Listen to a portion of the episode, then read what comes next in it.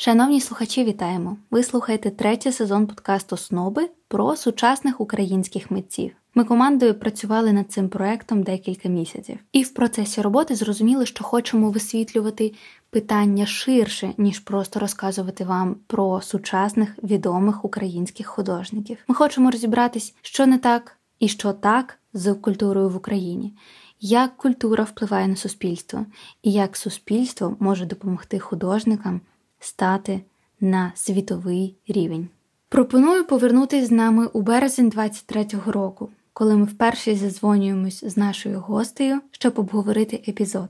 Ельзара Уазо сидить на фоні величезного чорного полотна, і її біле волосся на фоні метрової темної роботи робить свій Ельзару дуже тендітною. Зазвичай ми готуємо випуск, базуючись на професійних темах. Ми прийшли говорити про мистецтво, Україну та її перспективи. Але під час розмови розуміємо, що заходимо у теми родини, мови та суспільства. Ельзара Уазо, кримська татарка, київська художниця, яка тимчасово перебуває та працює у Швейцарії. Коли будете слухати цей епізод, зайдіть на профіль Ельзари та до нас на сторінку снобів, щоб побачити її роботи. Особисто я, коли дивлюсь на роботи Уазо, то забуваю, що слова існують поза межами її робіт. Ми записуємось у березні. Ельзара якраз готує виставку Фрежіль в просторі історичної будівлі Цюріху. Мені дуже подобається тут у Цюріху. Є багато таких off-space, Мав на увазі, це не галерея, але це якісь такі ком'юніті, якісь проекти у якісь таких локаціях дуже цікавих. Наприклад, це буде ваш раунд, це з німецької ванна кімната. Тобто це історична якась будівля, яка на е, зараз під захистом СББ. СББ це найголовніша залізниця швейцарська. Це дуже велика компанія. І тобто якось там ці художники знайшли там з ними якийсь зв'язок і попросили це приміщення до того, як воно буде реставровано. Вони хочуть якби надати йому останній шанс, е, показати його шарм цієї кімнати. Це дуже великий простір з реально ванними кімнатами, маленькими такими. І там прямо ванни такі, і там багато стін. І, Тобто я розписую там стіни вже розписала. Ось, і це був open call також. І так, я була дуже рада, тому що це щось таке, знаєте, реально таке дуже місцеве. Тобто для мене це таке, як я залишаю якийсь слід у Цюріху. Не просто виставляю роботи, знімаю їх там кудись відношу. Тобто я це якийсь такий вклад у місцеву культуру, чи щось таке, не знаю. От там, де плека плиточка 10 на 10, так. вона біло-синювата. Оце ця виставка, так? А вона не синювата, вона майже біла така. Але так, це проблема була у тому, що так як ця будівля під захистом, е, як історична будівля. Ми не маємо е, права робити якісь там дірки чи щось там. Тобто, усе буде все прибирати. Так, ми будемо все прибирати потім. І тобто я повинна була розписати так, щоб я змогла потім це все стерти. У цьому була проблема. Я завжди працюю за крилом. І я навіть не уявляла, що я можу замість цього запропонувати, щоб це було щось е, легко removable. Ось. І коли потім я пробувала декілька матеріалів, мені не подобався результат. Я вже думала там знайти якийсь там або латексом покрити, або якимось там прозорим, не знаю, там пластиком і по ньому потім писати. Але це все було не те, що я хотіла. Мене це не влаштовувало. І Потім я спробувала все ж таки акрилом, спробувала його змити потім. І це дивно, але на керамічній пліці це дуже легко змивається. Тобто воно і тримається добре, і у той самий час воно легко відмивається. І ну не дуже прям так легко, але. Так, і я була дуже рада і дуже швидко зробила цей проєкт, тому що так, я прям так чекала, тому, тому що стінка реально велика. Там, Я думаю, я не рахувала, чесно, але по моїм таким от підсумкам, я думаю, що це десь 5 метрів мінімум. Ти якраз відмітила тоді на своїй сторінці, що ти мала працювати дуже швидко. Так. Тому що мазок мав залишатись одним. Так. І от розкажи, я просто мені здавалося, що вона менша. А якщо вона 5 метрів. Ні, вона десь 5 то... метрів. Тобто кожна секція там десь мінімум півтори, або може навіть 2 метри. Там три секції йде. Для мене це завжди такий виклик, тому що одне діло це полотно, тому що на на полотні, тобто ти, коли там в себе в майстерні, ти можеш присісти там десь на дві хвилинки. Ось, а там я хотіла дуже швидко зробити, тому що ну, в мене один день, і тобто, як я казала, якщо розбивати процес, то на наступного дня це може бути зовсім інший рух моєї руки. І так, в моїй каліграфії, так кажемо, я я не знаю, як це назвати насправді, тому що це і не не зовсім то і каліграфія, це будемо назвати абстрактна каліграфія.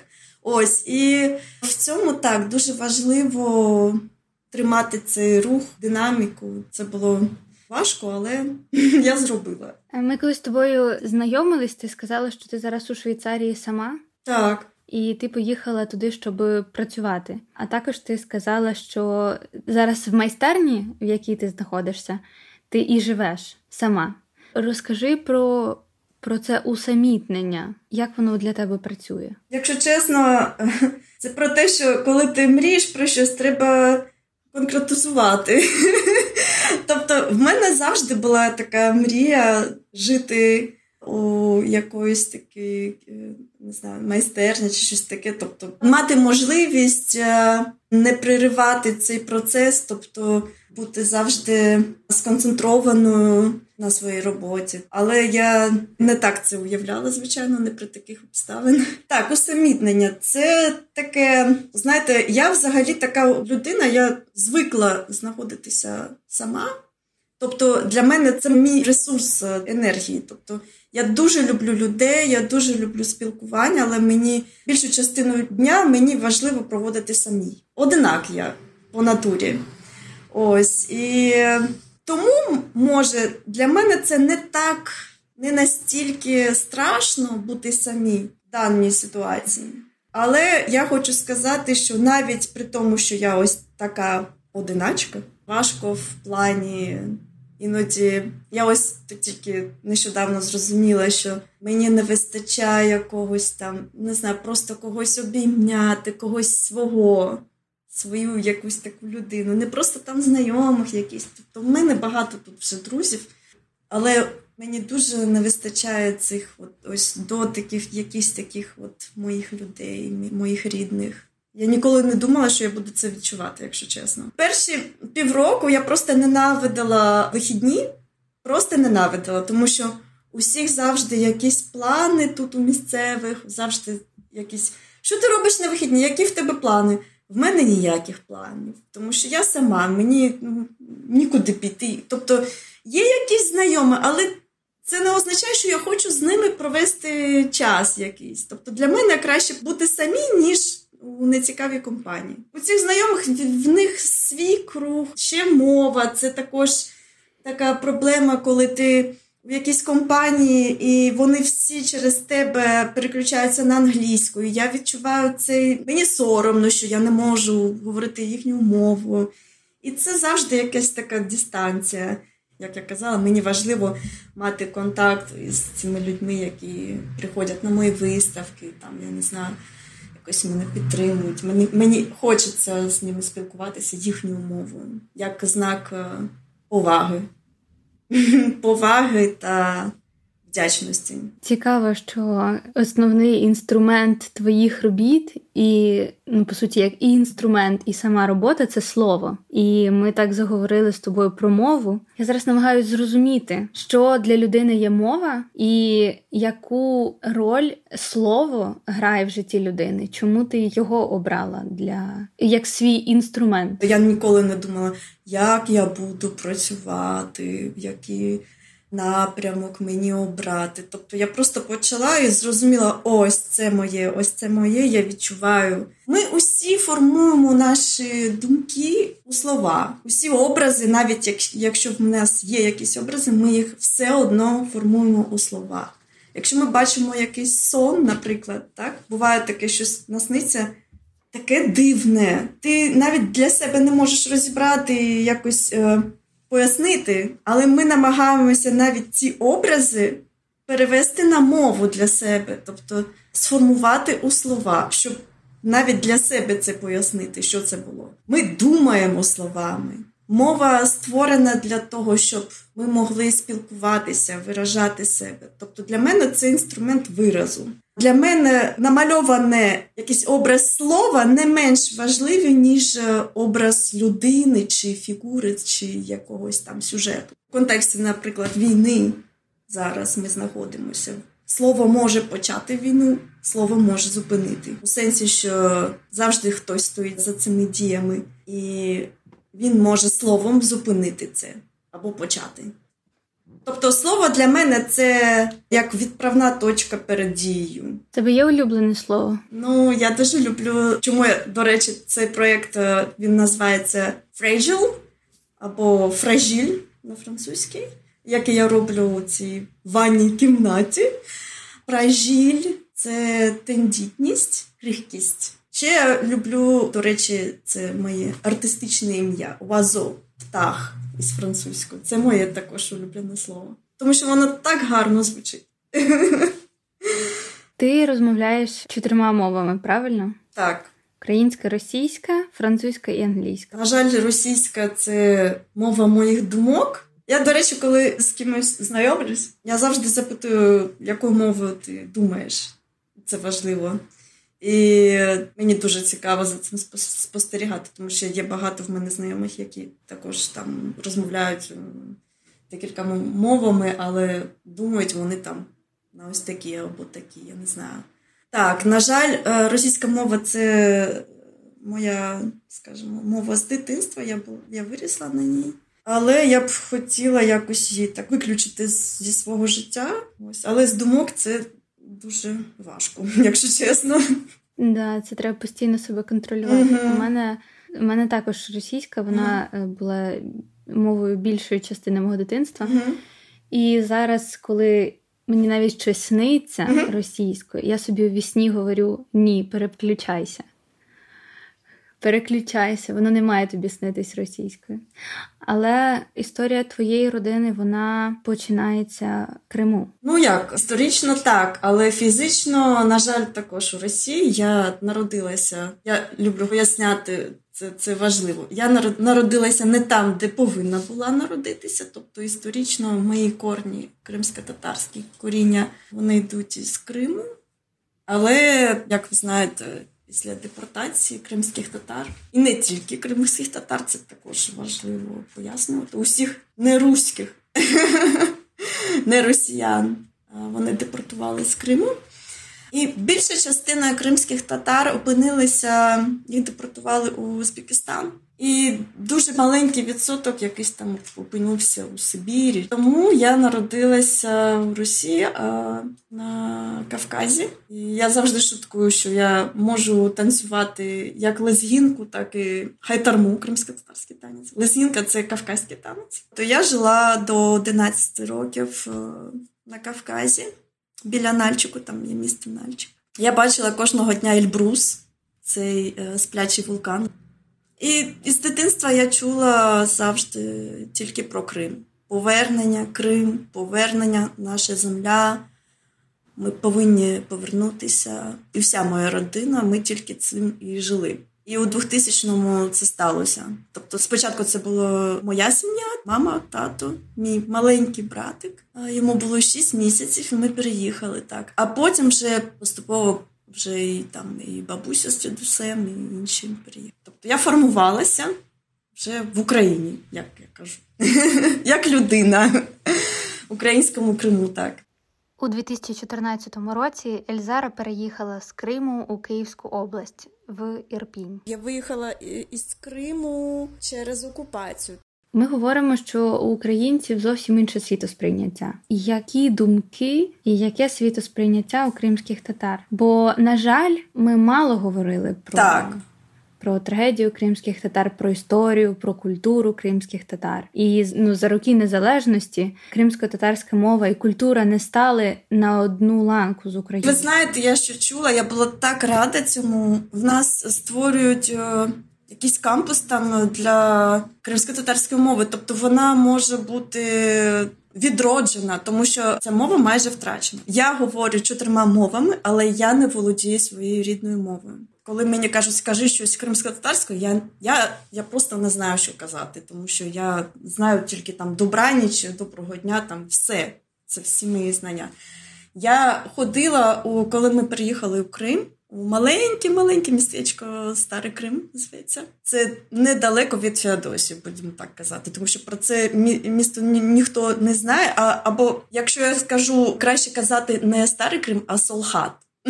Це кримсько-татарська перша назва цього міста. Так, тобто у Солхаті була можливість обрати школу. В нас було три школи кримсько-татарська, російська і грецька, тому що в нас було багато греків також у Солхаті. Ось я пішла, звичайно, кримсько-татарську, але навчання кримсько-татарською не відбувалося. Тобто, яка була різниця? Різниця була у тому, що в нас просто була кримсько-татарська мова та література на рівні як з українською мовою та літературою.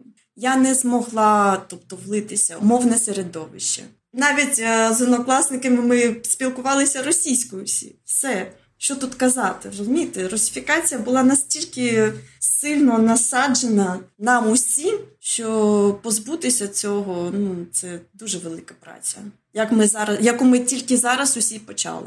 Я коли дивлюсь на твої роботи, мені здається, що слова зовні вони зникають і їх не існує, їх ніхто не вигадував. Тобто, твоя картина вона абсорбувала всі існуючі слова в світі, і тільки те, що ти написала, існує. Це я зрозуміла буквально нещодавно, коли готувалися до нашого інтерв'ю, е, до нашого запису. Тому що у мене було, знаєш, це такі переключення, розуміння, що слова для мене існують тільки на твоїй роботі. Це такий комплімент, я не знаю, це дуже цікаво почути. Реально такого я ще не чула. Дякую. Скажи, чи досліджуєш ти каліграфію? Бо я бачила різні роботи твої, і ті, що присвячені прям каліграфії класичній. Так. Угу.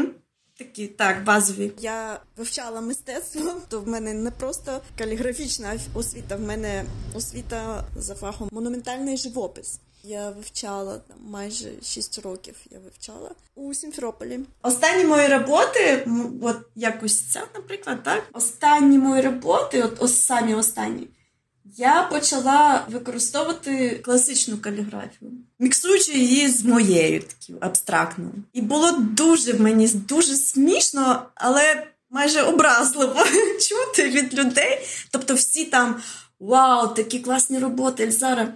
І що вони говорили? Ти так е, виросла, ти так е, твої роботи стали набагато професійніше, коли вони бачать ці літери, такі більш е, правильні. Так для мене це було образливо, тому що насправді, щоб робити те, що я робила до цього, цю абстрактну каліграфію. Я вивчала класичну каліграфію для того, щоб мати цю свободу у руху і знання, як будується слово, як будується літера. Ці знання дали мені цю свободу у моєму руху. Тобто.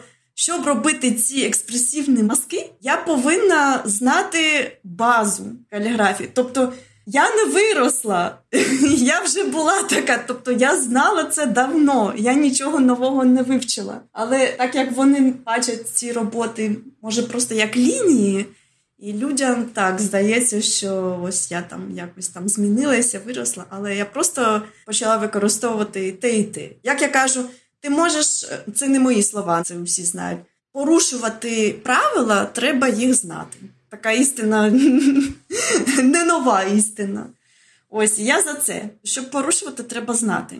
Слухай, а чи чи чула ти колись в свою адресу, що ти займаєшся несправжнім мистецтвом? Прямо ніхто ніколи не говорив, дякуючи Богу. Але я відчувала це. Я ж почала розвиватися саме нещодавно, як художник, почала там якось е, десь приймати участь. І так, я відчувала, що люди не розуміють, вони думають, що це просто якісь там, як говорять, каляки-маляки. так, і Тобто мистецтво це коли там якась фігура, там хтось сидить, все зрозуміло, там більш-менш зрозуміло, хто це, якийсь сюжет там. фігуратив якийсь. Так, я відчувала це. Це важливо відмітити, що тут я просто от якось так відчула надію якусь, тому що тут е, в основному, коли я показую свої роботи, то усім вони подобаються. Тобто я не працюю для того, щоб подобатися, тому що щоб подобатися, я знаю, що треба робити, щоб подобатися. Але мені важливо бути собою, не зраджувати себе. Так. І тут просто важливо, що вони реально розуміють. Тобто вони розуміють, що це мистецтво. Це не не те, що там ну, якесь хобі, там чи щось таке. Тобто вони це сприймають як мистецтво. Мені це дуже приємно. Я дуже сподіваюся, що так колись буде і в Україні для мене. А ти вже вловила різницю? Чому таке різне сприйняття? Яка різниця є в суспільстві? Що сприйняття різниці? Я не знаю, я не хочу якось так, щоб це звучало якось образливо. Ні, ні в якому разі, але ну так склалося. Просто у нас трішки інший менталітет в Україні. Тобто, я думаю, що це ще через радянське насильство, культурне насильство, так? Тобто, в нас ну так ми вирісли. Ну що робити? Що в нас більше сприймають фігуратив, ніж абстракцію. Наприклад, ось для мене е, дуже. Як приклад, так? Я людина, в мене дуже багато захоплень, і Наприклад, е, там по музиці, так, в мене там є улюблений гурт, який, якщо, наприклад, в Україні я я кажу, моя улюблена група Dream Theater, вони не знають, що це. Тобто вони ніколи ні, не чули. Тобто, зустріти людину, яка знає цей гурт, це щось таке вау. Тут, коли я кажу, що мій улюблений гурт е, Dream Theater, вони кажуть, а так, я знаю цю. Для мене це щось таке надзвичайне. Ну це реально такий гурт, який не ну, взагалі не популярний. Але тут його знають. Наприклад, тут, коли розмовляєш навіть з якоюсь людиною, яка навіть далеко від якогось там мистецтва, ти кажеш, там я люблю Федеріко Феліні. Там от ось цей фільм мій улюблений. Вони знають цей фільм, вони знають це. Можливо, це через географічне таке наближення до того ж Філіні, як Італія, все таке. Але вони вирісли на цій культурі. До нас ця культура не дійшла, тому що ми були закриті. Не ми, нас закрили Радянський Союз. так? Тому е, я думаю, що ця відкритість е, через е, культурний якийсь як це, бекграунд, якийсь там, вони були ближче просто фізично до цього. Тому вони здатні сприймати різне мистецтво. Ось оскільки зараз ми в такому стані трансформації, і дуже багато зараз розмов в українському суспільстві про переродження, навіть не відродження, не повернення до старих схем, а народження нової країни. От що б ти хотіла бачити в новій українській культурі? І автоматично в українському суспільстві, тому що все-таки культура, вона ніби знаєш, знімає цей верхній шар суспільства, вона відчуває його. Я хочу бачити більше інституцій, які будуть підтримувати культуру. Це дуже важливо. Наприклад, е, тут мені дуже подобається, як воно все підтримується. Тобто тут дуже багато грантів для художників, швейцарських художників. Тут дуже багато різних, тобто від міста Цюріх, наприклад, від кожного міста є якась там інституція, яка працює тільки з культурою. Тобто вони надають гранти, вони допомагають, підтримують, вони шукають. Тобто, наприклад, для мене це було таке відкриття, коли я почула, тут є така інституція, е, штат Цюріх, називається. Вони ходять якось там по виставкам. І по виставкам саме у такі більше некомерційні приміщення, тобто не галереї, так? А більш такі, як я казала, off-space, тобто незалежні якісь такі маленькі організації, community, space-и, де виставляються молоді художники. Вони ходять на ці виставки. Я не знаю, як вони там обирають. Тобто немає ніякого application для цього. Тобто вони реально ходять і шукають якісь нові імена. Що вони роблять? Вони купують роботи у цих художників. Потім вони виставляють у Хельмхаусі. Це дуже важливий цюріхівський музей. Тобто це не головний музей, але це музей міста, саме міста, розумієте? Тобто, ну це круто. Для мене навіть це звучить як музей міста. Це це круто, це підтримується саме містом. І вони купляють ці роботи, тобто вони купляють ще по тій ціні, коли художник ще зовсім молодий, і е, вони і підтримують таким образом, але вони також виграють, тому що потім може ці роботи будуть там втричі дорожче, так? Але зараз вони шукають нові імена, свіжу кров, так? І вони купляють ці роботи, виставляють кожного року, або там навіть два чи три рази на рік. Вони виставляють ці роботи там по різні тематики, якось там. Потім вони беруть ці роботи і розподіляють по якимось там інституціям, наприклад, навіть там лікарнях, по я не знаю, там офісах, якісь там меріях. Тобто це реально круто. Вони і підтримують ім'я художника, і я вже мовчу там про якийсь там фінансовий бекграунд. Як ініціатива, мене це дуже-дуже разило. Вражає так. Так. Твоя робота належить місту Цюріх. Це звучить. Ну я мрію про таке у кожному місті України. Я мрію, щоб е, так як я великий фанат музики, я мрію, щоб до нас приїжджали, щоб цікаво приїжджати до нас і виступати е, не тільки в Києві, але й у інших містах. Тобто я хочу, щоб наша сцена була розширена щоб люди ходили на концерти, щоб це було. Я хочу цей обмін, культурний обмін. Чи є в тебе думки, як у художниці, залишитись в Швейцарії, залишитись в Європі для того, щоб продовжувати працювати і наповнюватись, а не вертатись в суспільство, яке тільки-тільки починає розвивати? Я багато думав про це, дуже багато. Я не знаю, коли.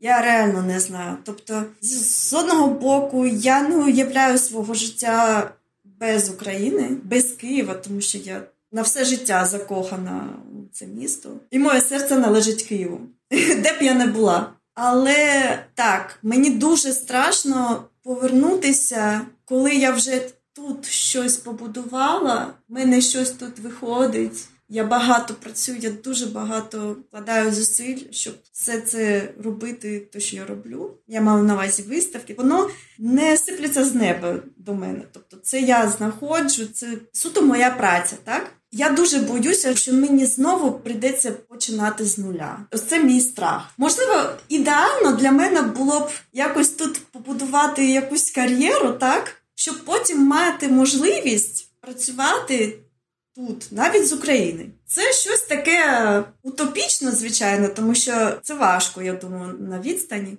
Але це це було б ідеально. Тобто, якщо б я могла жити у двох країнах, я б жила із задоволенням. Але я не уявляю своє життя без України, чесно. Я буду повертатися чи на якийсь час, чи назавжди, я не знаю, але я без України жити не зможу. Це як приклад я поділилась, бо ця історія, вона історія з поверненням українських художників в нашу історію, вона важлива зараз. І культура взагалі зараз важлива, бо, знаєш, говорять, що культура не на часі, певні речі теж не на часі. Тому що, ну, який сенс говорити зараз про мистецтво, коли люди залишаються без дахів? Але так само, якщо ми зараз не будемо захищати культуру, якщо ми зараз не будемо готувати фундамент для її росту, то після перемоги і після війни не буде що захищати. Ні, культура це дуже важливо. Це ідентифікація країни, це обличчя країни. Культура вона представляє обличчя країни. Ми завжди аналізуємо країну, сприймаємо країну, тобто навіть Італію, так. Чому ми любимо Італію? Тому що в них багата культура. То це їжа, це мистецтво, це архітектура, це це все культура. Ми не аналізуємо Італію як а вони колись там були там фашистам. До речі, да, про Італію мало хто говорить так? в цьому ключі. Навіть вони були. Вони реально були. Навіть у Феліні я дуже люблю, як Федерико Феліні у своїх фільмах висміює цей період їхньої історії, як він показує це божевілля, коли люди були осліплені. Для мене, перш за все, всі активності, які я тут роблю, це перш за все просунення української культури. Тобто я хочу, щоб вони бачили. Що українське мистецтво це не тільки ці сувенирні картинки з жовто-блакитними голубками чи щось таке. Я хочу, щоб вони бачили, що ми різні, ми наповнені, в нас багато чого. Ми не краще, але ми не поганіше, ніж інші країни. І це мене дуже так заспокоює, коли я щось таке роблю. Там десь е, мене є можливість показати. Для мене це дуже важливо. Важливіше, ніж там якийсь там етап кар'єри, скажімо. Ви зможете відвідати виставку Ельзари у Цюріху з 28 по 30 квітня.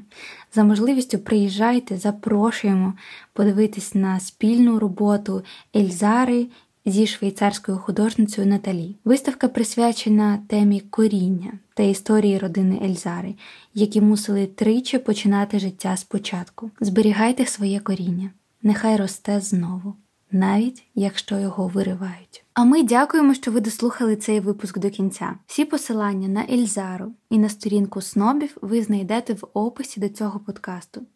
А ще запрошуємо вас підписатись на телеграм-канал Мистецтво як воно є.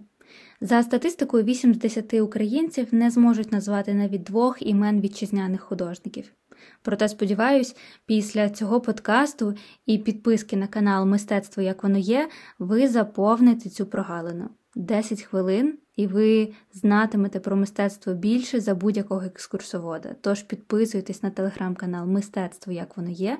Посилання на нього ми залишаємо в описі до подкасту. Сподіваємось, що ви йдете в новий сезон разом із нами, і давайте почнемо дискусію про культуру в Україні. Адже якщо не рятувати культуру зараз, то потім рятувати буде нічого.